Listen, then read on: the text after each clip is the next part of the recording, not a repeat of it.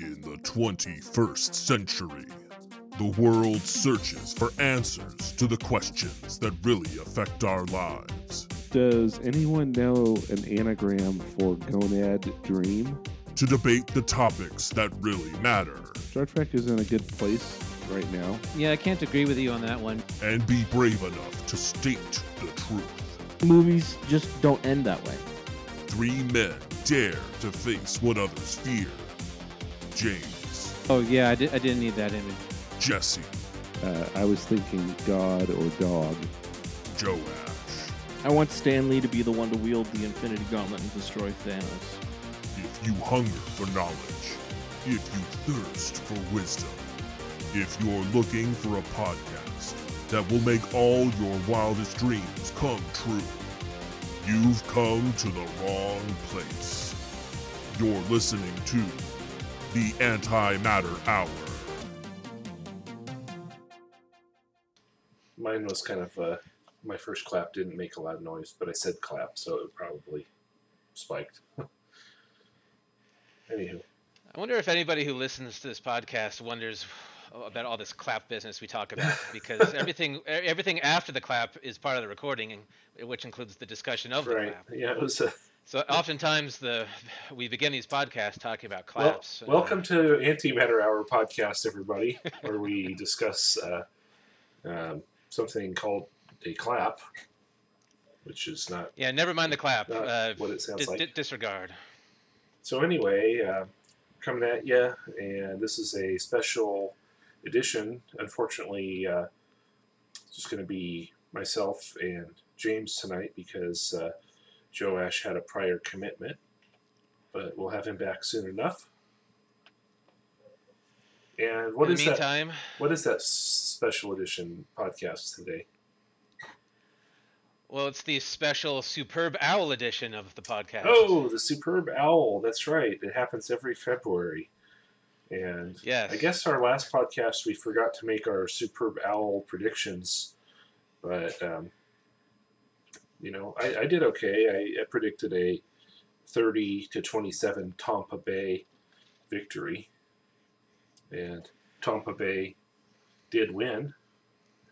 So Do you mean uh, what are they calling it? Champa Bay? oh yeah, they do call it that, don't they? I call it Tampa Bay though because uh, Tom uh, Brady's on the team. I think they call it Champa Bay not just because of the football, but also the hockey and Baseball, yeah, Baseball? yeah. yeah, baseball. So yeah, I watched the game today. It was a pretty, pretty well. I mean, I got the outcome that I wanted, but I think a lot of people didn't. I desired no particular outcome. I mean, I always pick a team at the beginning, but I'm not invested in any way. I didn't place any bets, if that's, uh, yeah. So I think we we've probably talked before about our different, uh, maybe on last year's Superb Owl podcast. Uh, we probably have spoken about our traditions, but yeah, normally I just get up and prepare kind of a what I like to call like a smorgasbord of of uh, meats and snacks and sweets and treats, and um, usually invite folks over and watch the game, but that wasn't uh, possible this year, of course. Um, but uh, we made uh, we made some chicken wings in the instant pot, which I've done a couple of times now. It's I think it makes a pretty good chicken wing, and we made some uh, this morning. Actually, yeah, it was about ten o'clock this morning. I was making all the food. Um, we made some meatballs, some uh, like pineapple glazed meatballs, and uh, my daughter made some nachos and brownies. And what else did I have? Uh, oh, jalapeno poppers. Those were good. Bacon wrapped jalapeno poppers.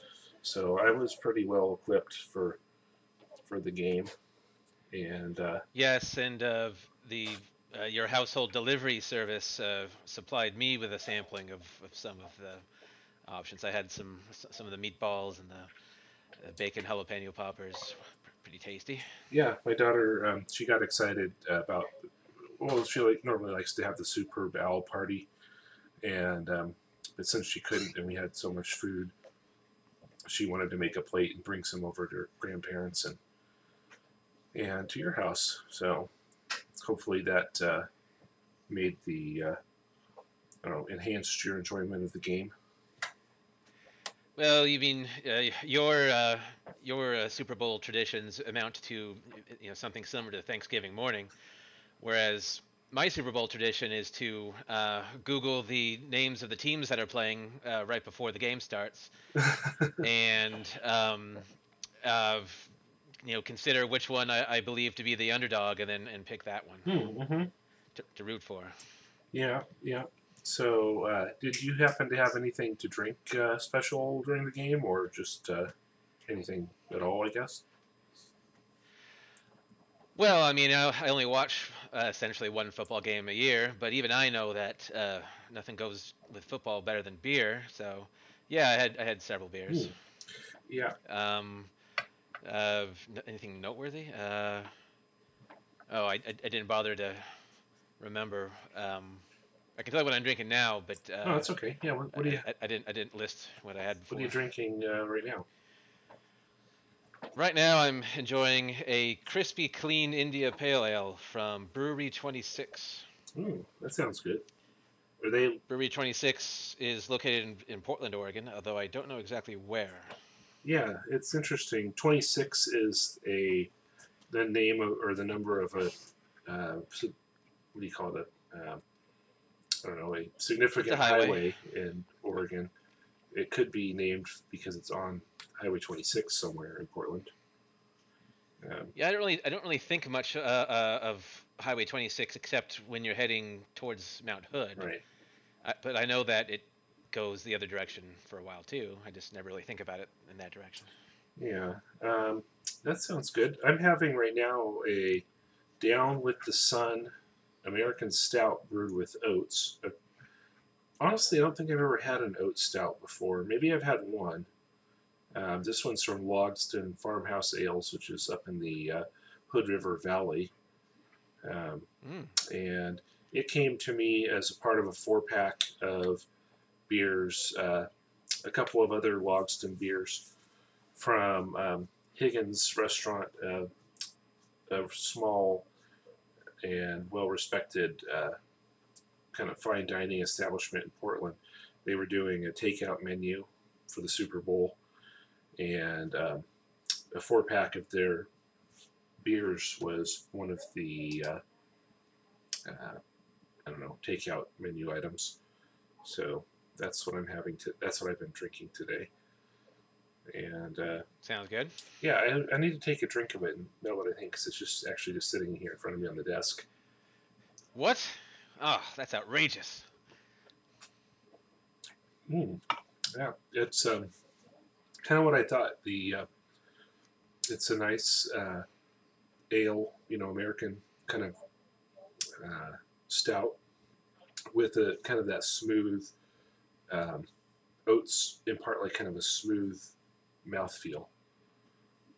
And uh, yeah, But you, but you can taste the oats or the. Uh, yeah, a, a little bit. Not not. It's not powerful, but it, it does it does have something add something to a beer's mouthfeel. That's that's how I normally sort of associate oats. It kind of gives it more of like a almost a silk or a smooth kind of uh, texture. I don't know if I'm describing that correctly, but um, so uh, yeah, that's uh, Yeah. that's how I usually get my day started. I had a beer at about 10:30 this morning was my first beer. Got the TV going, listened to all the uh, kind of talking heads. You know, they just are kind of shouting into the kind of their nonsense. I mean, I'm a sports fan. I, I watch football and um, not to inflate my own like understanding of football, but most of what the people that are on like TV is are just sort of like shouting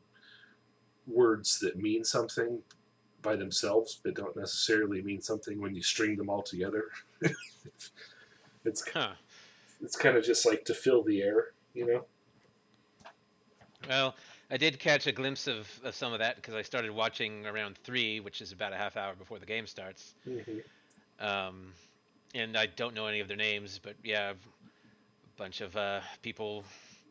Uh, uh, I, the shouting part, I kind of you know didn't really notice too much of, but they were all talking about their predictions for various uh, bets and you know outcomes and, and things. Um, um, things that I don't really you know concern myself with too much, but uh, I think at least one of them was pretty close to accurate.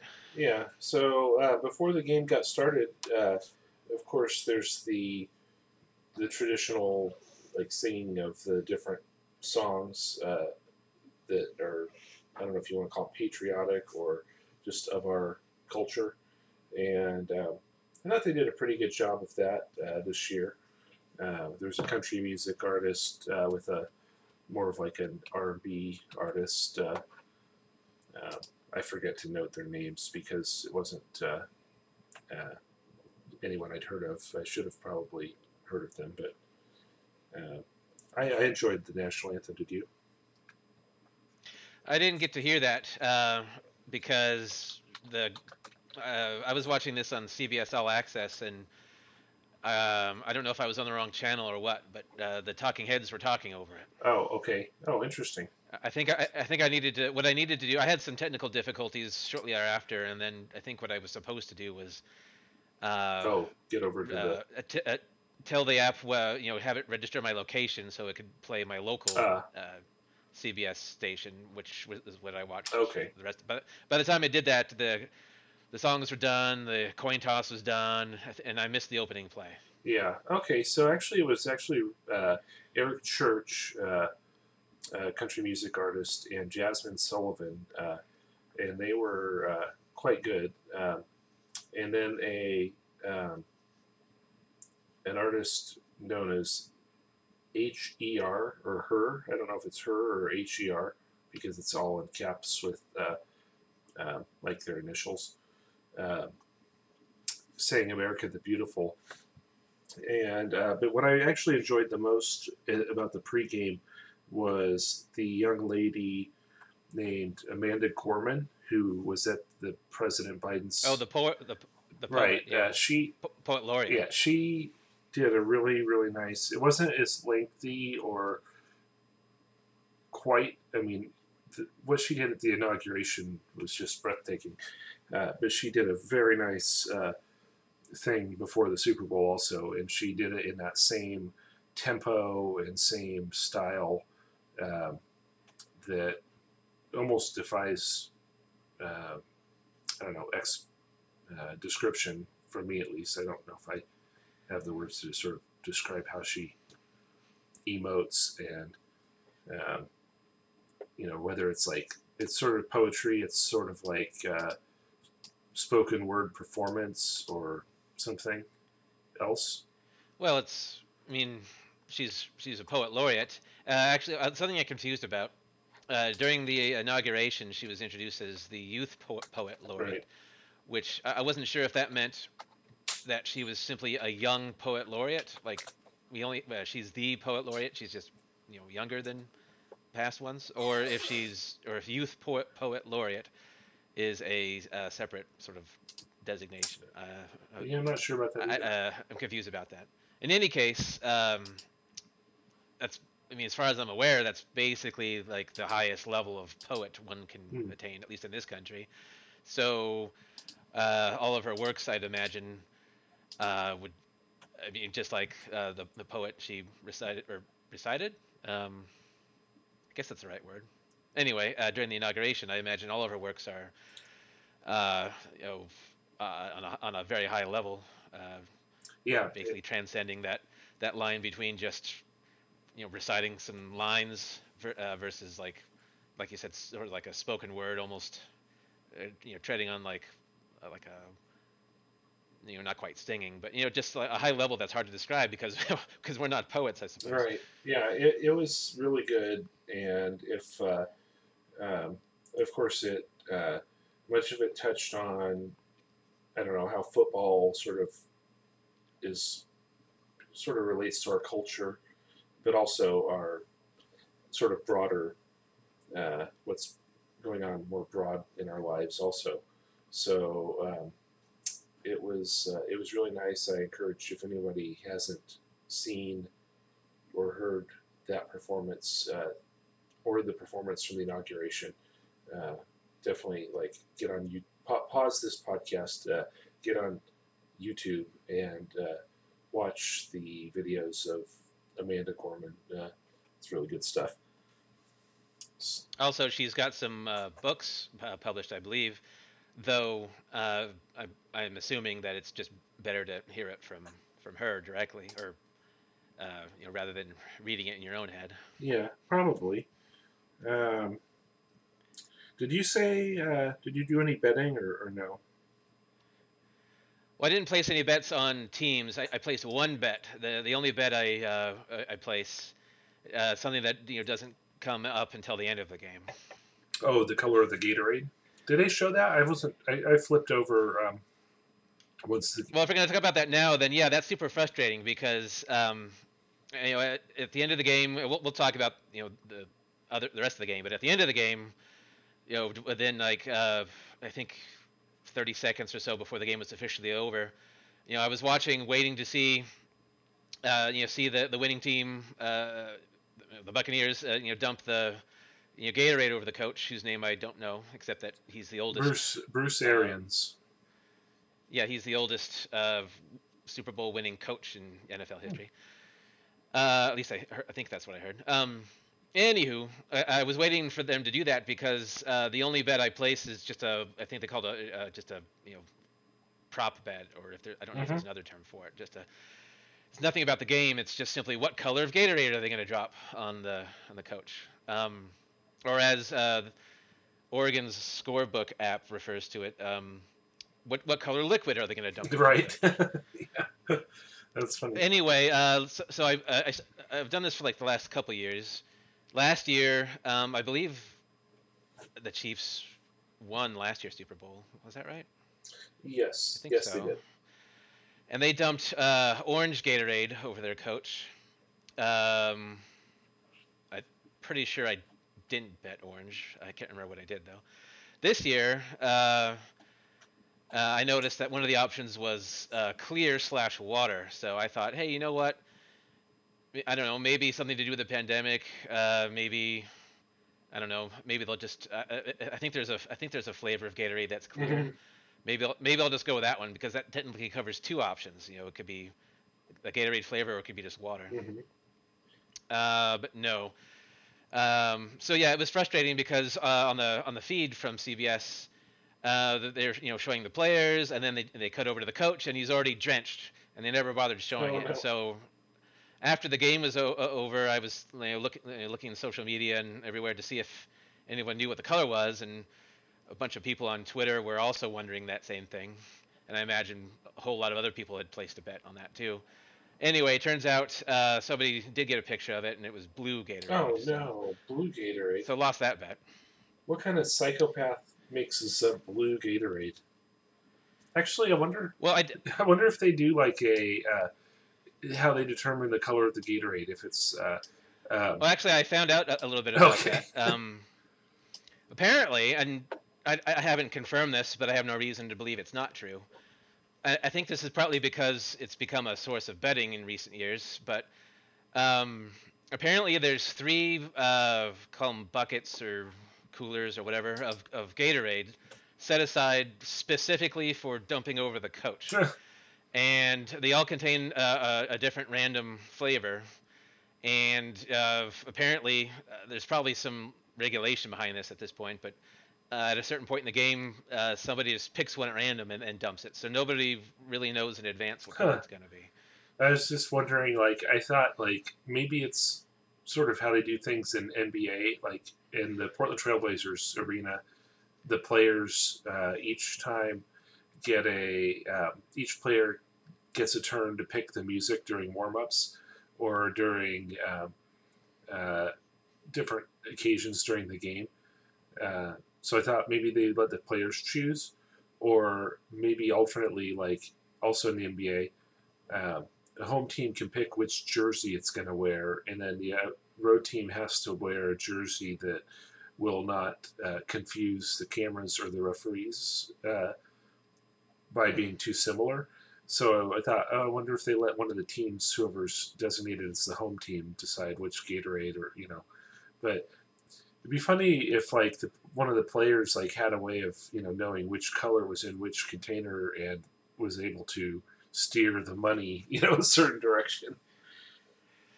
Yeah, I'm I, I'm just guessing that because of all the betting, they actually uh, for the for the Gatorade color, they actually take some steps to try and protect it. Uh, if if somebody happens to notice what color of Gatorade they're drinking out of those bottles, there's no guarantee that'll be the same color that Mhm. that, that gets dunked on the coach. So, Right.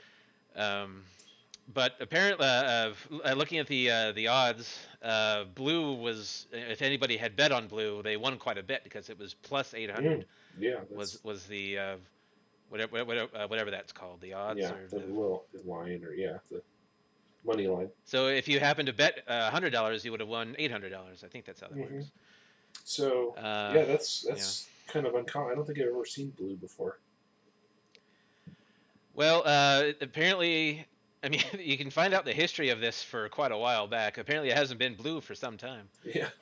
So but the one of the rarest colors is uh, purple flavor or yeah Interesting. I would have thought purple would be more common, but oh well. Uh, I, I was just curious because I wanted to sort of get our betting, uh, you know, cover our betting aspect. Uh, I had a little bit of money on. Uh, I played a couple of DraftKings lineups and actually did pretty well on DraftKings. Uh, um, I uh, invested about ten dollars in a lineup and won uh, uh, seventy-five dollars uh, on that. Uh, so I got a Hmm. pretty decent return there.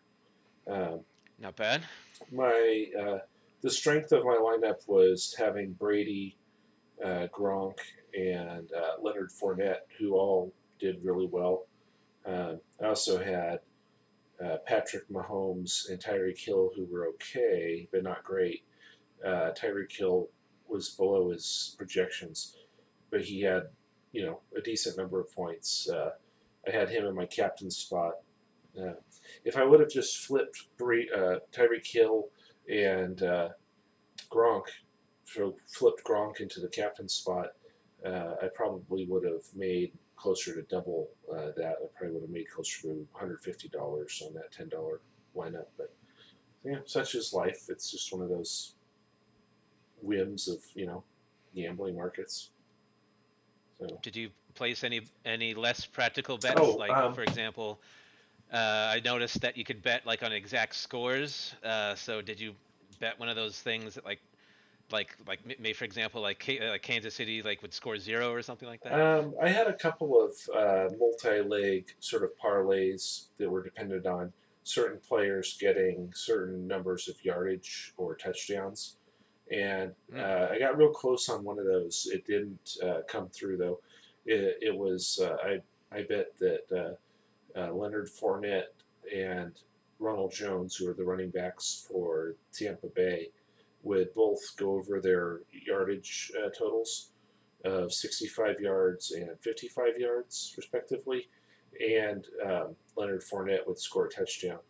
Um, and that did not occur. The touchdown did not occur, but both the yardage totals did.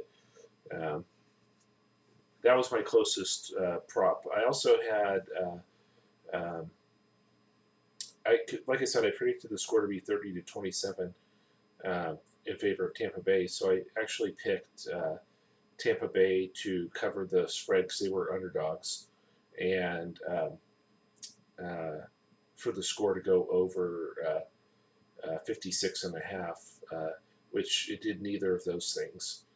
Uh, so the only way that I was right in betting on the actual outcome of the game was that was that Tampa Bay won. So Hmm. Well, well, at least, at least you won something. yeah, I mean, you know, anytime you come out ahead, it's okay. So, uh, did you want to talk at all about the actual gameplay, or uh, or should we just skip past that altogether? No, we could, we should talk about that. I'm not going to be able to talk about it with any kind of uh, authority since I don't follow sports too much. But um, uh, I can tell you, what, you know, I can talk about what I observed. Yeah, I could just ask what what are your overall what were your overall sort of impressions or takeaways or notice? You know, what did you notice? Well, I noticed that Kansas City didn't score any touchdowns. Um, and that uh, they got called for holding a heck of a lot. Uh, it seems like uh, if I was like a, uh more diehard uh, Kansas City fan, that you know I would have been up in arms, shouting at the TV and throwing things, uh, basically, you know, being angry at the refs for uh, making all, a bunch of calls. Even the uh, announcers referred to some of the calls as uh, soft calls against the- against the Chiefs. Uh, you know, but it seems like just tons of holding. Um, uh, one of the uh, Chiefs players, uh, Mathieu, I think Yep, his name, Tyrann Mathieu. uh, also got called. I don't know what they what 'em in football, but like in basketball, it'd be like a technical foul. you yeah, know, he like gave a- him an unsportsmanlike conduct. Yeah. Uh, uh, he was just getting a little bit irritated on all the holding calls, I guess. Uh, but, but yeah, um, wasn't uh, wasn't a, a good game. It wasn't. Uh, I mean, I guess maybe the first quarter was okay, but then it really uh, seemed like Kansas City was kind of you know choking the whole time. Yeah, um, uh, that's a good observation. Uh, there was a lot of penalty calls uh, that went against Kansas City. I think the majority of them were correct calls. Uh, there was one or two, mostly I'd say insignificant uh, calls. There was a holding call that uh, they they failed to make yardage on the play that they needed anyway, uh, but it just backed them up ten yards on a holding call. that was a little bit questionable. But all the defensive penalties, that's when your team gets defensive penalties, say uh, you know Tom Brady throws the ball down the field and the receiver doesn't catch it, but your team was penalized because you you know interfered with the receiver or held the receiver before the pass got there. You're just shooting yourself in the foot. I mean, un unless unless that pass was going to be caught for a touchdown, uh, which most of those looked like they were, you know, kind of airmailed or balls that weren't going to be caught uh, then you've just given him a free shot. And that's that's my observation about the game was that uh, um, I think Tom Brady sort of goaded uh, the player, the other team, uh, Kansas City, into making some of those penalties. He'll get in a situation. It's something that comes with being a veteran quarterback and knowing. Basically, he just controlled the game. He would get into a situation where he knows he needed to get a first down, might have been third down, and uh, you know, a seven or eight yard pass would be tightly contested and difficult to, uh, um, you know, difficult to execute. But he would throw a deep one down the sideline and just, you know, tell his receiver just run out there and get as far out there as, you know, fast as you can. And then uh, essentially the defense sort of panicked and would, you know, interfere or hold the receiver because he had maybe one step or half a step on him. But the ball was thrown, you know, pretty deep, and he, he's basically just making these throws to, to pick up the penalty, and that gives you the first down. So I saw that on two or three occasions, uh, and it was really uh, he just, especially that one on Tyrann Mathieu, he uh, which resulted in the the unsportsmanlike right before halftime. Uh, that was just Brady being a veteran and, and just basically getting what he wanted. But Well, there was um, there was one play. I, I want to say it was in the third quarter. Um, Tampa Bay uh, was you know fourth and something, pretty close to um, you know um, the end zone, uh, but they were doing a field goal. mhm. I think. Yep. I th- correct, yeah, correct me if I'm misremembering this, but um, and then during the play, Kansas City, you know, the, the defense did uh, did something. I don't know what happened, but it basically resulted in an automatic Mhm, first down, and so it gave Tampa Bay the chance, and of course they got the touchdown. Right. Yeah. And this was oh right, right before that though. Uh, yeah, K- Kansas City had shut them down. Really, I mean, it was really good. They were they, they got to the end zone. They got to the line. Uh, on like uh, maybe like the, on, on second or something like that, and they made a few. Uh, Tampa Bay made a few attempts to you know run it in, and Kansas City shut them down, and that was really Right. nice. Yeah. The fourth But down. then they made this. Uh, then they made the error, and it got first down again, and then the and then Tampa Bay got the touchdown. It was basically at that point when the game was, you know, basically, I mean, not not like it, wasn't over over, but I mean, yeah. yeah, You're, that was you're exactly it, right. It, it basically signaled the end of it, essentially. Yeah, you're exactly right about that. Uh, Kansas City made a fourth down stop at the goal line, uh, and then on, I think it was on the very next possession on that field goal uh, attempt. Uh, they what they did is they lined up off sides. Uh, one of the players on Kansas City, one or two of the players on Kansas City. So when you kick a field goal, you have your uh, kickers back behind the line a bit, and then your line sort of forms a little bit of an arc around him. But the center is the one who uh, takes the ball and snaps it uh, uh, from center, and where the ball rests is the line of scrimmage. Um, sorry to be describing this in like uh, beginners terms, but uh, just the technical thing is there's a the ball represents right where the line of scrimmage is an imaginary line that goes all the way across, and um, uh, players are not allowed to uh, break that line where they line up. Uh, and two, at least one of the players, maybe two of the players on Kansas City, lined up uh, too far upfield. Um, you know, they want to line up as close as possible to get a run at the, you know, try to block the kick, but uh, two, one or two of them lined up too close uh, and, or too far upfield, and that was the penalty that they acquired. And that's a mistake that you just can't have uh, because it's self-inflicted. Like it's not you weren't uh, trying to prevent a touchdown from from being caught, or you know, uh, you weren't physically engaged. It's just where you managed to put your feet and your in your hand in the dirt. so. Yeah, and from that point on, it just got rough. I mean, you could tell. Um, uh, uh, what's the uh, Kansas City quarterback? Um, oh, Patrick Mahomes. About- yeah, Pat Mahomes. Mahomes, yeah. Uh, and a lot of the plays, he was he was trying to go deep, you know, and pass it, you know, as far as he could. But in order to do that, he needed time, and so he would, you know, take the uh, get the ball and, you know, go back like 15, 20 yards or whatever. Yeah, And he got sacked several times, and a couple times he like threw it at just the last possible you know, second, and but he wasn't connecting. So yeah. Mahomes is, I mean, just an incredible athlete. He has uh, probably the best arm talent maybe we've ever seen. I mean, he can make throws uh, from incredible angles and uh, off balance, and with no, even with no balance. Like sometimes he'll be falling down or or leaping into midair or uh, lunging, and still be able to fire a throw down the field. Uh, you know, like relatively right on target.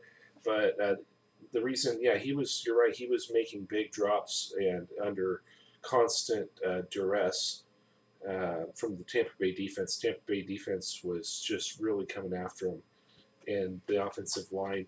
Uh, Kansas City lost one of their best offensive linemen uh, earlier in the year, and it really caused them to have to shift some players around to, to make up for it. And uh, they were just not not up to the uh, challenge because uh, that that and I think that's really what decided the game because Tampa Bay was even you know somewhat able to move the ball a little bit on the ground. They had some success with some running. They had some success throwing quick uh, quick passes to the tight end Travis Kelce. But anytime Mahomes wanted to hold the ball uh, long enough to make a pass down the field, he was just uh, you know swarmed under by the defense. So uh, and that uh, yeah, and the the, the commentators weren't uh, you know you know being harsh with Mahomes. I mean, they were basically saying it was it was still impressive what he was doing uh, under the circumstances. So, uh, I mean, the outcome wasn't super great, but you know, he was doing what he could.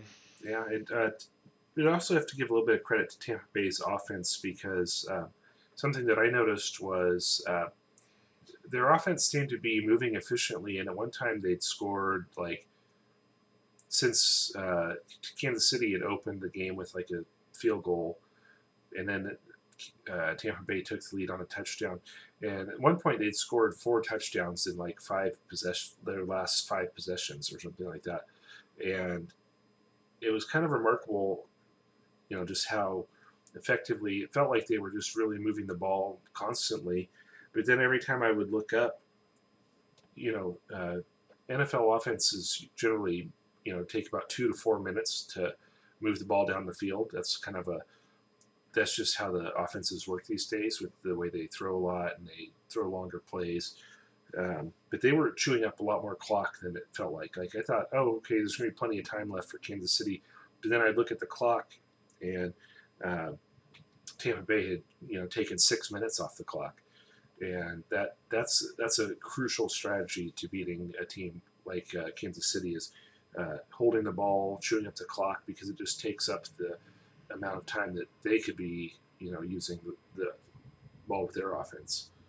Um, so yeah, I don't know. I think it was aggressive coaching from uh, their coach Bruce Arians. Uh, a good, you know, game plan. Really good execution. I mean, they just looked dominant today. Yeah, I mean, um, what was the final score? Thirty-one to nine, was it? Yeah, yeah. It felt like it could have been more. They had a few uh, missed opportunities, and uh, um, a couple times they might have been able to be a little bit more aggressive once the score, you know, was a little higher up. But uh, it was a, you know, you have a lot to look forward to if, uh, if you're Tampa Bay and Tom Brady decides to play another season. Now, uh, we mentioned before that the Buccaneers uh, coach, uh, I, I think this is right, is the the oldest Super Bowl winning coach in the franchise. Um, is Tom Brady the oldest Oh, quarterback? by a mile, yeah. Uh, okay, because I know he's he's in his forties. Yeah, he's. I think he's 43. Uh, he a number of years ago he announced his intention to play until he was 45, and uh, um, that was like, uh, you know, uh, say, let's say he was sitting around with his friends and coaches, and they were all drinking beers, and he just dropped that little piece of knowledge. And then everybody uh, drinking their beer, like, had their beer spit out their nose because of how absurd that is. like, uh, quarterbacks, uh, NFL players, and particularly quarterbacks, just don't play uh, that long. Like uh, most, even like the elite, the best quarterbacks ever uh, have maybe played uh, into their late thirties to uh, for age forty or forty-one, uh, um, and uh, but not at a Super Bowl winning level. Uh, Brady by a mile is I don't know. They just say, the goat. Uh, I mean, seven Super Bowl victories, ten appear, uh, eleven appearances now. I think. No, I think this was his Oh, tenth. 10th, They said. Okay. And apparently he, uh, I, don't know his full history, but um, he made, made it to the Super Bowl a few times earlier in his career, and then there was like a span of time of like 15 years or so where he had none, something like that. And then uh, with the Patriots, he had like three or four in a row, something. I don't know. But yeah, 10 appearances, seven wins. Um, that's a lot. I mean, sounds like a lot. Uh, yeah. Um, yeah, the first two Super Bowls were his rookie year, where he replaced uh, uh, Drew Bledsoe, uh, who became injured uh, in the season, uh, and he took them to the Super Bowl and won that year.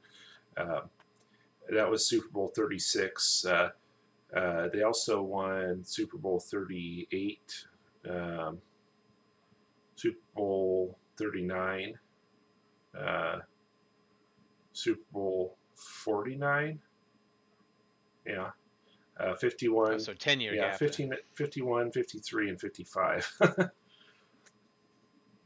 so, So he was in his rookie year, his first year playing in the NFL. He, took his team to the Super Yeah. Bowl. mhm. So yeah, I mean, I don't know what his plans are, but uh, he should really consider.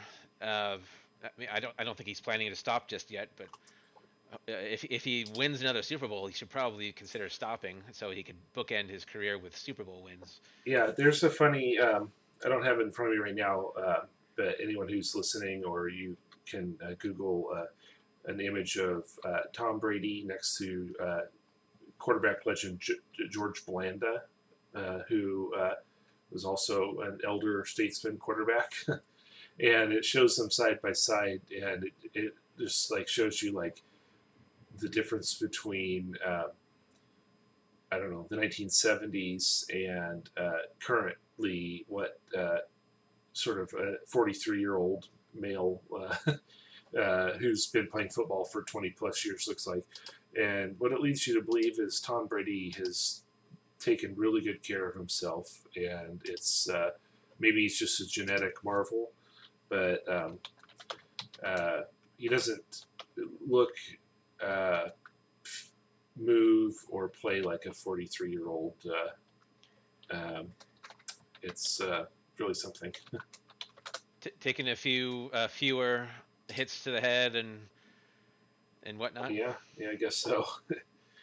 um, oh Hmm. yeah, oldest players to throw a touchdown pass in NFL postseason history. It's a it's a photo of NFL uh, legend George Blanda uh, in 1970 AFC Championship game, um, who was 43 years, 108 days, uh, and Brady, who's as of the when this graphic was made, which was a couple weeks ago, a few weeks ago, was 43 years, 159 days.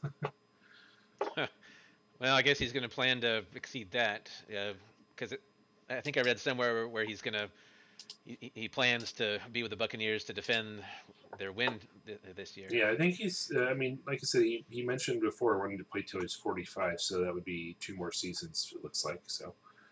Um, Hmm. anyway, uh, Well, we'll see how it goes. did you? Uh, so that was uh, yeah, that was kind of covered my thoughts on the game itself. Did you see the fan run onto the field? Yeah, that's another time in which CBS cut away. I mean, um, I saw the saw the fan run out, and then uh, for like a few seconds, then CBS cut away and never mentioned it again. yeah, So I don't know what happened with that. I know. I wish they would show that. That's such great entertainment. I mean, uh, it used to be that a player would, and even recently, I think a player has just tackled the guy, like you know. But I think with maybe with uh, given the sort of COVID sort of thing going on, uh, maybe they wouldn't want to do that, but leave it up to security. Well, that was in I can't remember. Was that in the third or fourth quarter? I think it might have been the third. No, I think it might have been the fourth. I can't remember either. But It, it was fairly late, and I think at, at the time uh, the Buccaneers were, just had their, their their minds on the after party, and the Chiefs were just tired and done, and nobody really wanted to bother tackling him. Mm-hmm. Um, should we move on to the halftime show? Did you have any uh, thoughts about the? well, I watched it. Uh, I mean, I thought it was good. It was the it was the Weeknd. Yes. Um, and I, uh, I'm trying to think about past halftime shows. I mean, lately it seems like you don't get just one performer. You usually get like Mul- oh yeah, two or a handful yeah. or something. But in this case, it was just the Weeknd. Um, I I mean, of course, there was a bunch of uh, support dancers, backup dancers, whatever they're called. But the only singer was him, um, going through all of his, his hits. I think I, I don't know the names of them, but I recognized all the songs he was singing. Although I think CBS had some audio thing issues because uh, his voice was a bit quiet compared to the uh, the music. But Yeah, I, I heard a any lot of uh, social media uh, comments about the audio not coming through very well. But Anyway, in any case, I thought it was fine. I mean, no notable elements in my mind. Um, no controversial elements. Uh, I'm yeah. a pretty big. Uh, oh, I mean, I'm not a pretty big fan in the terms that I've like been to a concert or I know uh, biographical details, but I do really like the music uh, that the Weeknd uh, uh, produces, and uh, I've listened to. I have a lot of playlists that include a lot of his music, uh, especially for my um, days when I was Uber driving. I do a lot of his songs, uh, my uh, driving playlists and and channels that I would stream. So uh, I, I actually did enjoy the show quite a bit. Also, uh, um, you know, I had like I said on social media, there was a lot of people criticizing the sort of I don't know if it was the audio or or the voice itself. They were calling it flat or something. I guess I'm I'm not a music critic, so I don't know you know what that all means, but it sounded good to me. And I just think like as far as Super Bowl halftime shows go, they're not taken into a studio and then uh, sort of, you know, edited and produced. They're they're live performances, so you're not gonna get like studio quality music, and that's always been the case, and it probably always will be the case. So I just uh, I enjoyed it. I actually really liked the first part where uh, it was on a screen, I think, but they had like all these neon lights. That, uh, I kind of like the neon light uh, effect, and um, and I also uh, maybe I might be out to left field on this, but it felt to me like he was almost sort of channeling Michael Jackson's performance at the Super Bowl. Um, well, some of his uh, moves uh, remind me of Michael Jackson a little bit. yeah, he to me he very much physically, whether intentionally so or just coincidentally, uh, he very much physically resembled Michael Jackson uh, in his sort of costume and and dance moves and it was uh, I just felt it to be a good performance. Like I enjoyed it more than probably most of the performances. I, I really liked the Katy Perry one where she rode the lion. Um, but Oh, that was the performance with uh, with the Left Shark. right, yeah. But other than that, uh, this is probably my favorite performance out of the past maybe ten seasons, ten Super Bowls probably. So I, Yeah, nothing. Uh, I don't remember seeing anything that was meme worthy, um, if that's a thing. Um, I mean, nothing like no like backup dancers that were doing weird things or whatever. But speaking of Michael Jackson, I, I mean, if this if his performance, if if the Weeknd's performance wasn't at least slightly inspired by or an homage to or something, then it's a coincidence. Um, because uh, I don't know if you if you saw Michael Jackson's halftime show, whenever that was. Was that in the 90, the 90s? 1993. Uh, if you recall, during that show, Michael Jackson started off uh, doing this thing, uh, you know, at the top of the whatever stadium that was, right? Um, You know, he, he he he appeared with fireworks at one part of the stadium in the uh, in the upper part of it, and then he did a thing and there was some fireworks and he disappeared, and then he appeared on the other side of the stadium, blah blah blah. He did that a few times, and then fireworks, and then bam, now he's down on the stage. Well, actually, no, he he gets shot up from underneath the stage and he lands there, and then the crowd cheers. Uh, but the Weeknd during his performance tonight, uh, he didn't do anything like quite like that, but he did. He was in that car like up, up above. Mhm. That might have been on a screen. I can't quite tell. I think it. I Um, but it anyway, was. he started up, uh, started off up there, and then th- when the, the the choir uh, started, you know, singing, and then the bandstand parted, and then he was down there. So the, and he's, that's another similarity to Michael Jackson's performance. yeah. But it, it might have been unintentional. I don't know.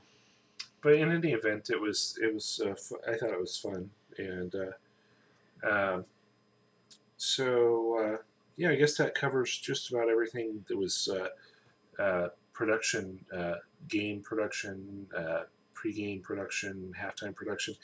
Uh, do you want to talk about any commercials, or did you have any favorite commercials or anything like that? Right. So just in case, um, if anyone's not aware, uh, some uh, uh, one of the big things about the Super Bowl has nothing to do with the game. It's the commercials that are played in between all the all the plays and and whatnot. Um, Yeah, I think it was much and a half million dollars uh, per thirty. I can't remember the cost. Uh, sorry, go ahead. but yeah, yeah, uh, Super Bowl commercials are basically the most expensive commercials ever um, because you, you get the most viewers, and it's usually a thing that uh, anybody bothering to spend the money to do a commercial is going to make it noteworthy, or at least try to. And I think uh, there were a few of those this year. Um, a few ones that I liked, and a few ones that I thought were a bit cringy. Um, Yeah, I should have. I should have made notes about the ones that I didn't uh, care for that much because uh, there was several, uh, but I can't think of any off the top of my head. I, I did, however, just double check. Uh, according to, I think it's Forbes uh, reporting that, uh, yeah, a 30 second spot, which there's quite a few of them, uh, goes for five and a half million uh, this year. Um, I remember it was just Well, of in our lifetimes when the price first went over like one million dollars. Uh, that was Yeah. I mean, back in the uh, 80s or early 90s, it was probably something like that. Um, I don't remember. Uh, I, I don't know. so. Um, Um, did you find any of the commercials particularly funny, or was there one that uh, you remembered? Uh, um, yes, uh, but uh, before the funny ones, uh, just one thing I, I thought was worth mentioning. Uh, a, a lot of the commercials, I don't know about most, but uh, if I had to guess, I'd say most. The most common commer- type of commercial you'd see during the Super Bowl would be a, a beer commercial. oh yeah, if it's not that, it's got to be a car commercial. But anyway, um, one of the big uh, headlines before the Super Bowl was that Budweiser wasn't going to do their traditional beer commercial during the Super Bowl. They usually do a big one involving Clydesdale horses and, uh-huh. and things. Uh, I thought that was funny because eh, I don't know uh, exactly how the companies are connected, but even though Budweiser technically didn't have a commercial during the Super Bowl, uh, Anheuser Busch and related thing uh, companies like Bud Light, they, they sure as heck did. So Yeah. yeah, no lack of beer. Yeah, there was a lot of. I noticed the Michelob Ultra. They've been uh, Michelob Ultra has really been hammering uh, the advertising the past few years.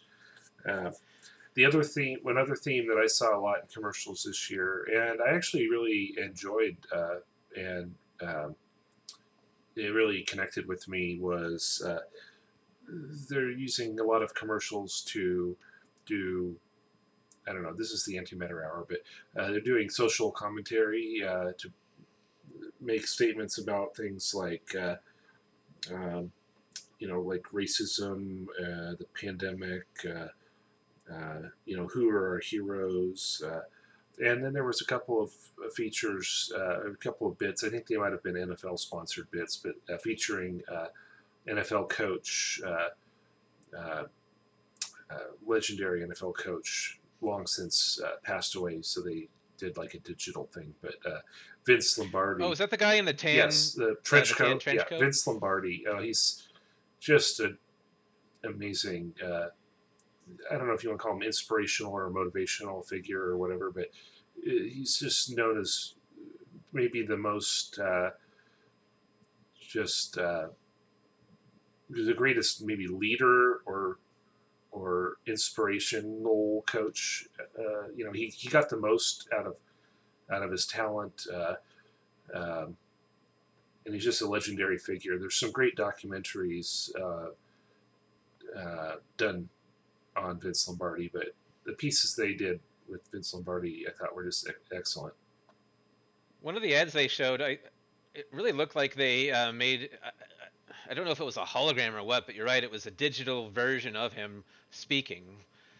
Um, it was a bit weird looking. Yeah, I, I agree. The look uh, wasn't definitely wasn't quite on point, but uh, I guess just my emotional connection to uh, sort of leadership qualities uh, sort of took me, I guess.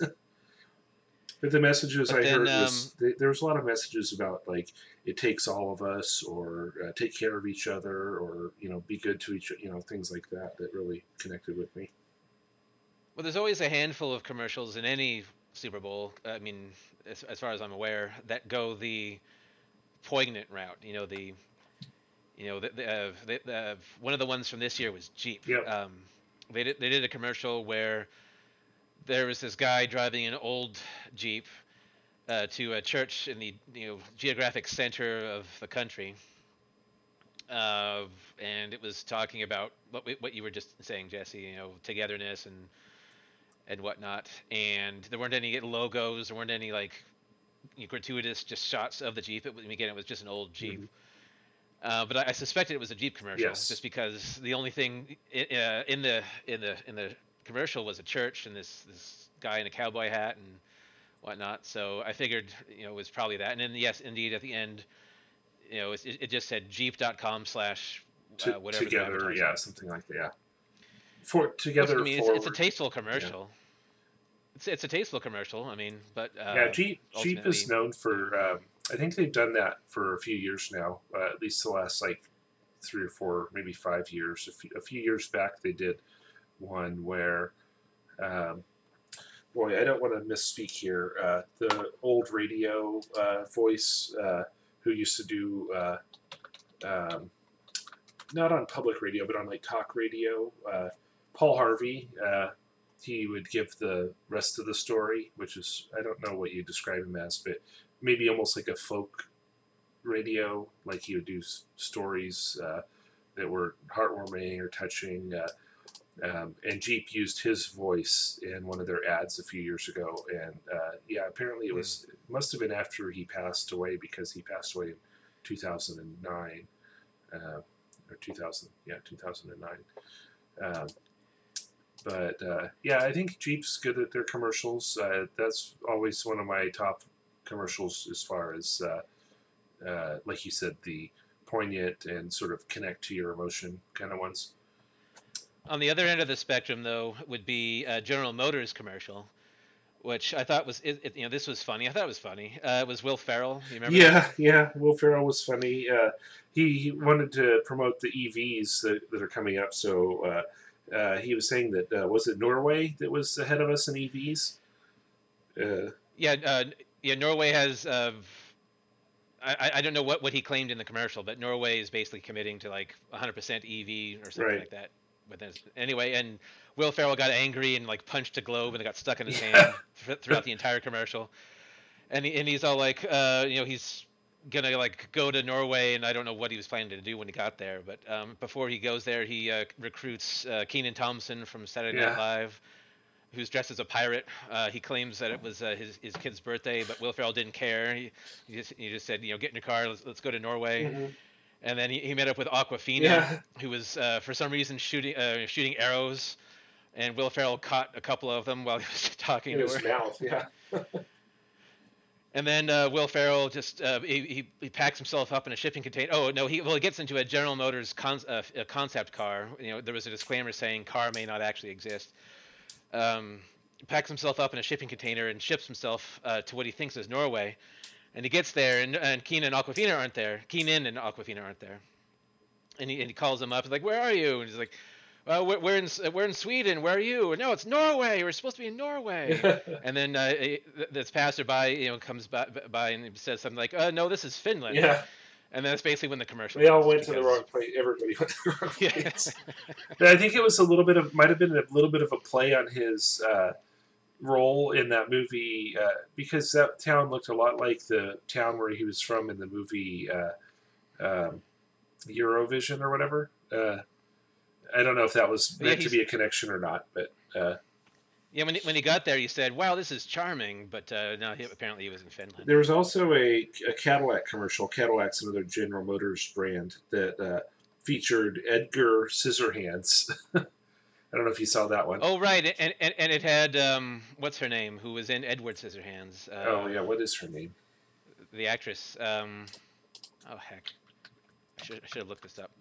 Edward. Uh, Oh, I'll, I'll, I'll look it up Yeah. now. So uh, the, the Edgar Scissorhands, who's not not Edward Scissorhands, uh, was uh, going through life uh, with the trouble of everything he touches, Winona Ryder. Oh, right. Yeah, of course it's Winona. everything Ryder. being dis- She- yeah, she- destroyed or uh, uh, not being able to do normal things with his hands, and then. Of course, apparently the Cadillac, uh, new upcoming Cadillac, has everything that's uh, done automated or something because you don't have to have hands to operate the car. so Yeah, it's a bit misleading because it isn't necessarily car technology that's preventing cars from self-driving. It's more like l- legal matters. Um, but they didn't want to make a commercial about that. um, a couple other ones. That, What are some other funny? uh, I like the Alaska safety dance. Did you see that one? Alaska Airlines. Yes, although uh, depending on where you look, that's on the list of uh, cringy. Oh, I, uh, I was. Uh, it had me laughing because of the safety dance. Uh, um, uh, the other one um, that I liked, uh, uh, the Cheetos commercial with Ashton Kutcher and Mila Kunis was kind of funny to me a little bit. Oh yeah, that's at the top of my list. I was going to mention that one for uh, cringy Oh, ones. okay. Um, It was definitely cringy. well, I mean, I didn't say it was bad. It's just like uh, Ashton. Um, what's the song? Oh, uh, they were singing "It Wasn't Me" by Shaggy. yeah, it was. me. Yeah, yeah. A- and Mi- Mila Kunis is eating Cheetos. And She had Ashton's Cheeto like, dust all over her face. Did yeah? Did you eat my Cheetos? And she's like, and Shaggy's just sitting right there and tells tells Mila Kunis to say, uh, you know, tell tell him it, it wasn't me. yeah, And so and so Ashton Kutcher, you know, starts singing. Um, that's the cringy part. yeah. It was Um, kind of. It was. You're right. It was kind of dumb, but it was. It was also kind of funny. There was the Uber Eats commercial with you know featuring Wayne's World. oh yeah, that was pretty good. Uh, um, Wayne's World and Cardi B was also yeah, there. that was uh, eat local. Yeah, I mean, uh, I guess Good Uber's message. trying to be a, um responsible. What do you call it? Like social conscious kind of company, uh, even though that's not really what their image is, I guess. But yeah. Well, there, there was also a Postmates commercial with the same message, mhm, and uh, which is owned by Uber. right, so- Uber bought Postmates, yeah. so that's convenient. Um, the Fiverr commercial. Did you see the Fiverr commercial? Yeah, the uh, the playoff of uh, four Yeah, total landscaping. hilarious. that, that might be to me. It might be the funniest one because it's. I sort of didn't. It took, it took me a second, and then I sort of knew. Then I got what they were doing, and it was just pretty funny. uh, the person was like, uh, "This is not a hotel; it's a landscaping place." Uh, Right, I, I like the yeah that one was good. Um, earlier on, there was a commercial for Tide, I believe it was, with this uh, kid with a hoodie featuring uh, the face of Jason Alexander. I think I might, have- might have missed that one. Yeah, it was a bit weird uh, because he had this hoodie and it had the, the the the it was like the whole thing was Jason Alexander's face uh, with with an expression on it, and uh, you know it's a Tide commercial, so of course the hoodie has to get dirty. And as it goes through various scenarios, this this kid's a student and he's in school, and it's the, like the hoodie's on the floor and. Like Jason, the, his the, the face will change, you know, depending on what's happening. Like some gum drops on it, and Jason's uh, uh, face is all like like squinting or Oh, something like that. Oh, oh, but then, uh, do you remember that Seinfeld episode? Uh, Jason Alexander was in Seinfeld, Mhm. and he's recording a, um, a a voicemail message to the tune from The Greatest American Hero. You remember that Um, episode? I might have to rewatch that one, but uh, it's no, I don't. I don't recall off the top of my head. It, you know, it's like uh, you know, believe it or not, I'm. Uh, I, I can't Yeah. remember the words. I'm walking on air, Yeah, something like yeah. that. Anyway, that's that song is playing during. this Oh right, thing, yeah, yeah. Um, And then at one point, uh, of course, Jason Alexander shows up and he's like, "You can't use my face on, on a hoodie. Stop using my face." And that's, that's commercial. But I thought it was good. Uh, there were some commercials about uh, upcoming shows and movies, and uh, uh, oh, well, hang on. Uh, did you was did you see the Verizon commercial where Sam Jackson was like a video game uh, figure? It looked like. Yeah, I saw that one. Um, and it sort of recreated uh, what happened in Deep Blue Sea. Yeah, Uh, he got he got swallowed by a fish. yeah, that was all right. Uh, there was oh, did you see the one from Amazon about the, the perfect vessel for Alexa? Uh, no, how did I miss Amazon's commercial? Huh. Uh, in this one, um, there's a, a female, um, a woman. Uh, uh, I'm guessing she's an engineer because she's admiring the, the the design of the new Amazon Echo. It's a sphere, and she just you know she, she refers to it as the perfect vessel. But then she starts thinking about, I can't imagine another perfect vessel, and she she's looking out the window and there's this uh, like bus that drives by with Michael B. Jordan's face on Uh-huh. and then she starts daydreaming uh, and you know you know ha- having Michael B. Jordan be the vessel for Alexa, Hmm. and and so Michael Michael B. Jordan is in her house and she's asking him like you know what the weather is and and, and, and things like that. Except it's getting a little bit sensual. meanwhile, meanwhile her husband is like, "No, Alexa, don't do that. Stop that," because he's getting jealous of Michael B. Jordan. Uh, in, the, in the, one of the last scenes, uh, Alexa, in, in the form of Michael B. Jordan, is in the bathtub with her. Uh, anyway, it's I thought it was funny. Interesting. Yep. Um, then But you were talking Oh. about uh, upcoming shows. There was a uh, trailer for Falcon and the Winter Soldier. Yeah, yeah, that one's exciting. Uh, my daughter's excited to watch that one. She's uh, the second leading Marvel fan in the house right now. Maybe the maybe the number one leading Marvel fan in the house. She watches so many Marvel movies. Uh, like, she's not in on uh, uh, the current Marvel show that we're watching. That I don't think we're going to talk about today. Uh, but uh, Well, that's uh, that's weird because it's sort of the kickoff of Phase Four, if they're even doing phases anymore. yeah, we can get into that in a future episode. yeah. Uh, Coming to America preview for the movie, uh, the reboot of Coming to America. That was uh, Oh yeah, it's, it's not a reboot; it's a sequel. Oh, it's a sequel. Oh, okay. Yep. Yeah, that uh, that looks like it's going to be really funny. Uh, I, I hope so. At least I really love the first Coming to America.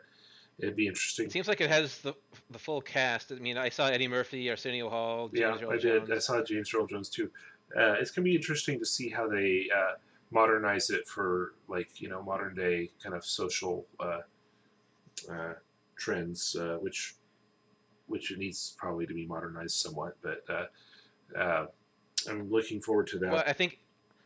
I mean, I know the first one, um, the first Coming to America, it was, uh, not a not a spoof, but um, parody, I guess. Anyway, uh, it, it, uh, a lot of the characters were like super sexist and whatever, but that was kind of like part of the humor.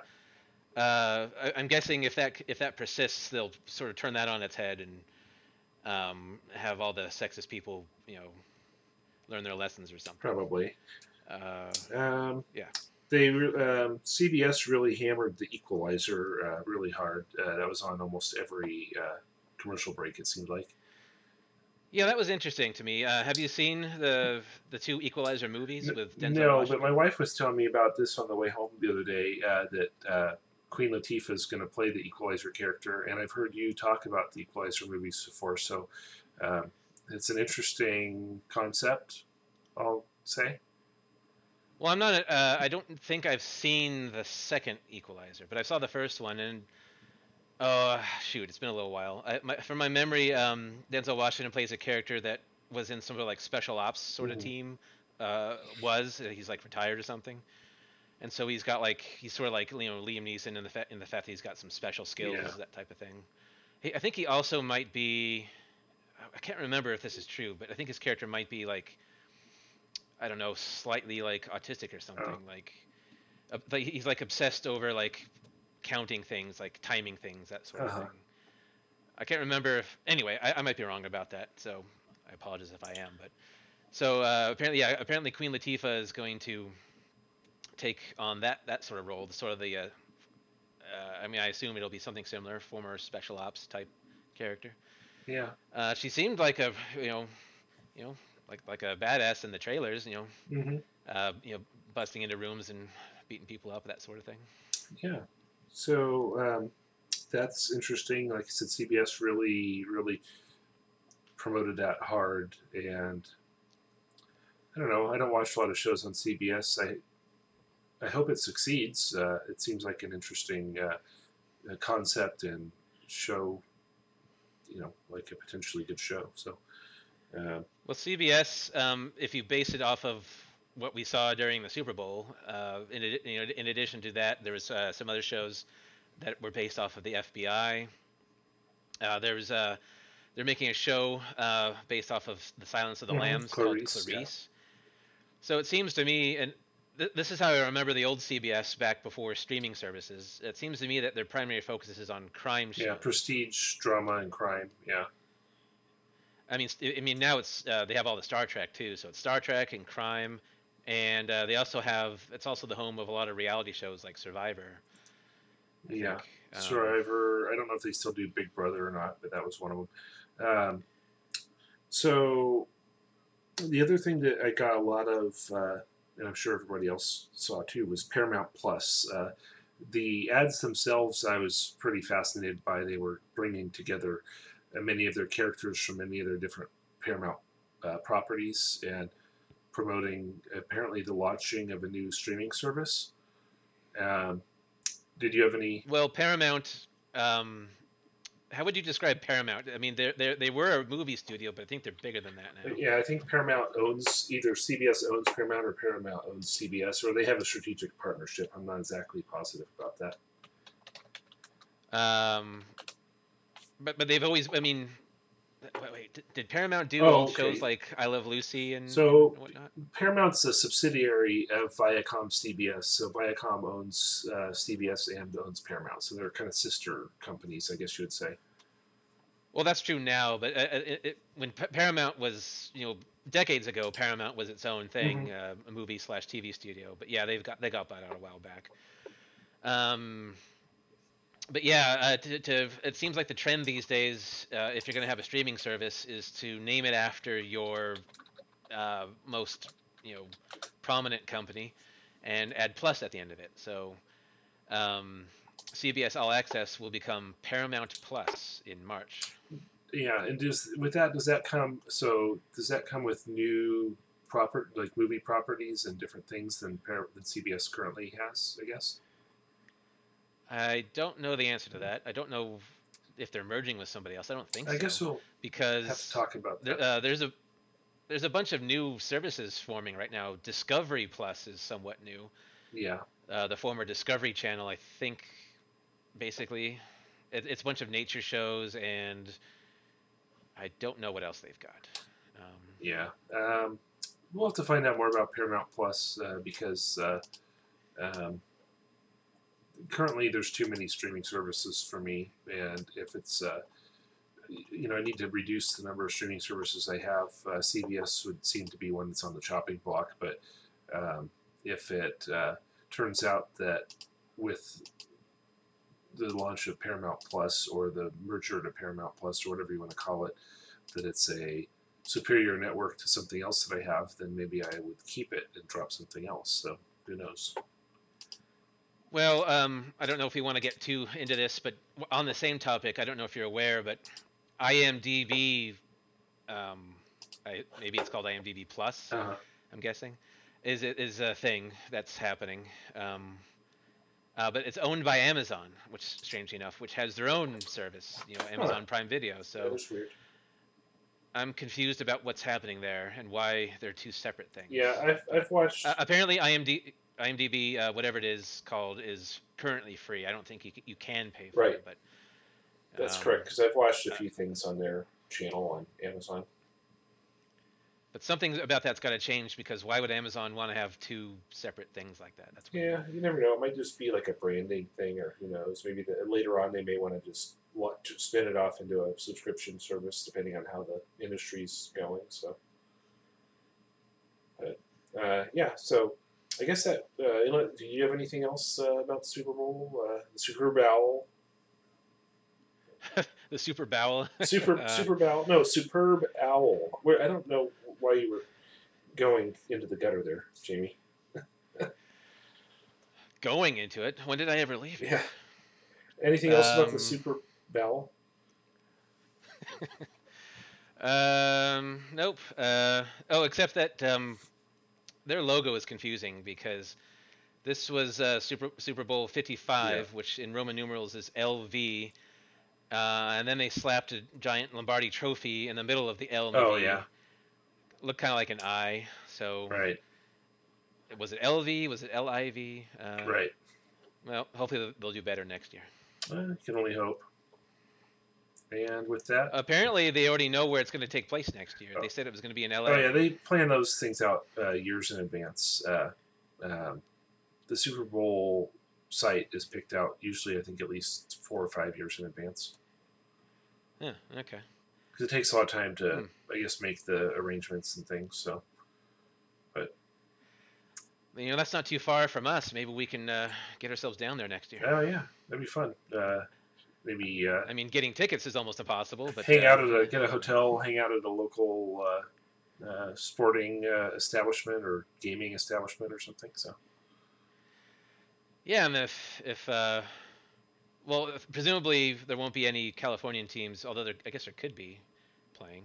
Um, I don't know how that works, but whatever. Uh, Yeah, yeah, that's that was actually interesting mentioning now that you mentioned if there could be California teams uh, beat next year because uh, I think this was the first Super Bowl ever to have a home team play in their own stadium, uh, which usually people make a really big deal about uh, throughout the season. Like, oh, you know, if it's in Dallas, will the Cowboys be able to have a good season and make it to the Super Bowl? You know, and it never happens. And this year uh, it happened, and I didn't really hear anybody, you know, sort of talking about it. It might have been a little bit different if the um, if the stands had been filled with people.